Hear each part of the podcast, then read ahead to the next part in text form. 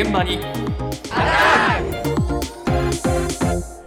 朝の担当近藤香織さんですおはようございおはようございます。ます新型コロナの流行は出口が見えなくて、うんマスクをしたまんま2022年も12月を迎えちゃいましたよね本。当に長いね長いですよね。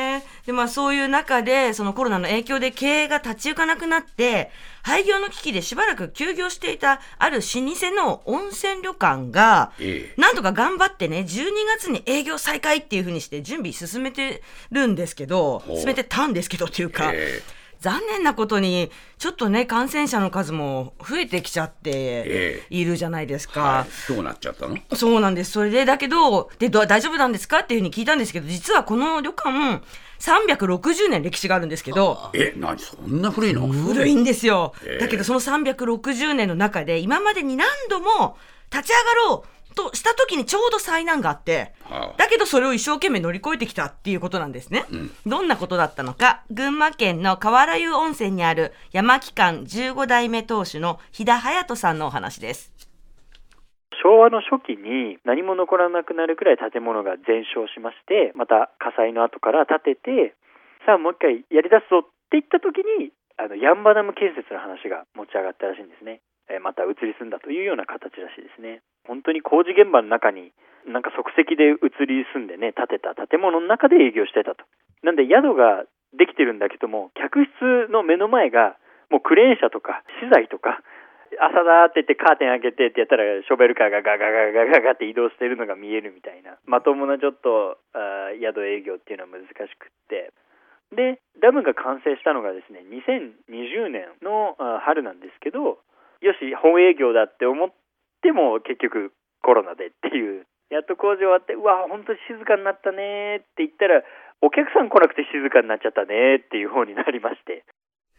まあいろいろあったんだな、大変なんですよね。この河原湯温泉っていうと、あの、もともとの温泉街は今はヤンバダムの底に沈んでしまったえー温泉なんですけれども、えなので移動して、あ移転して、まあ営業していたんですけれども、その工事の最中はね、ちょっと観光地とは言い難いような環境で、わね。はい、ええ。なので、やっぱりそれじゃああんまりだろうっていうんで、料金下げて、ずっと営業して繋いでたんですよ。はい。で、その最中で、この飛田さんって2019年にお子さんがいなかった先代夫婦と養子縁組して経営引き継いだんですけれども、ええ。まあ、建物どうしても嫌で頑張ってつい継いだんですけれども、はい。やっと、ダムの工事が終わって、営業普通にやってもいいよと思った2020年の春にコロナ禍になっちゃったんですよ。なるほど、で、だから、つまり山木館ってダム計画で移転して以来、まだ一回も通常営業できてないそうかそうか。ですよね、え。値下げで営業してた後はコロナ禍で開店休業か休業じゃないですか、はい。だからやっぱりもう廃業かなっていうふうに考えたんですけれども常連のお客さんたちの応援と支援金が集まって再開が決まりました、であの再開に向けて休業中にあの平さんちょっと山木館の歴史を改めて調べたり昔の人たちに話聞いたりしてたんですけれどもそこに新しい山木館のヒントを見つけたと言っています。昔の方々って今以上の危機をどうやって乗り越えてきたんだろうすごいなって思った時に昔ってそういえばどういうふうな宿の提供スタイルだったのかなとあのうち江戸時代はお客さんに土間を貸しててその土間にあったかまどでお客さんが自分で調理して食べて滞在してたっていうようなだったわけですね当時宿の時とか特に。だったらなんかそこをうまくグランピングって今流行ってたりもするしあとはお客様たちがね自分たちのプライベートな形であんまりスタッフと必要以上に関わりたくない。感染対策上ももちろんそうなんですけど結構プライベートな旅を今重要視される方が多いですからまさに時代に合わせたサービスに変えられるんじゃないかなと。いい意味でこうブラッシュアップできるんじゃないかなと。で必ずしもこれっていう決まったものはないわけですよね。360年間やってればこう時代に合わせて形を変えていくわけですよ。その先代たちのねご先祖様たちの知恵を借りたいなと。うーん。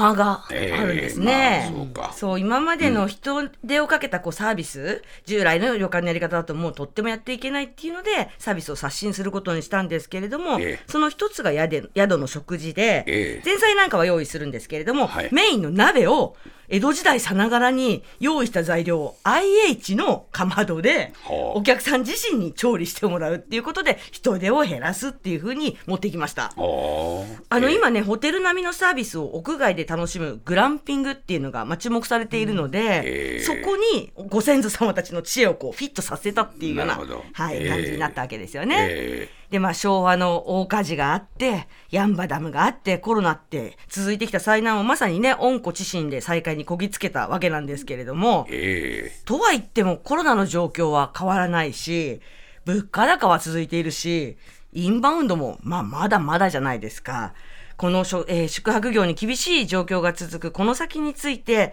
どうなのかということを聞いてみました。そもそも少子高齢化の時代ですから日本はもう少子って言えばもうそもそもお客様が少ないしで高齢化っていうとやっぱりお客様がその遠出ができなくなってくるっていう旅行者数がガクンと減る時がやっぱりあるんですね。僕がお相手してきたお得意様の中でももうそういった身体的事情とかでもう行けないんですっていうような本当にご丁寧なご連絡をいただくお客様もいるぐらいの時代なのでそこを見据えて結局は時代に合わせていくっていう姿勢は取り続けるべきなんじゃないかなっていうふうには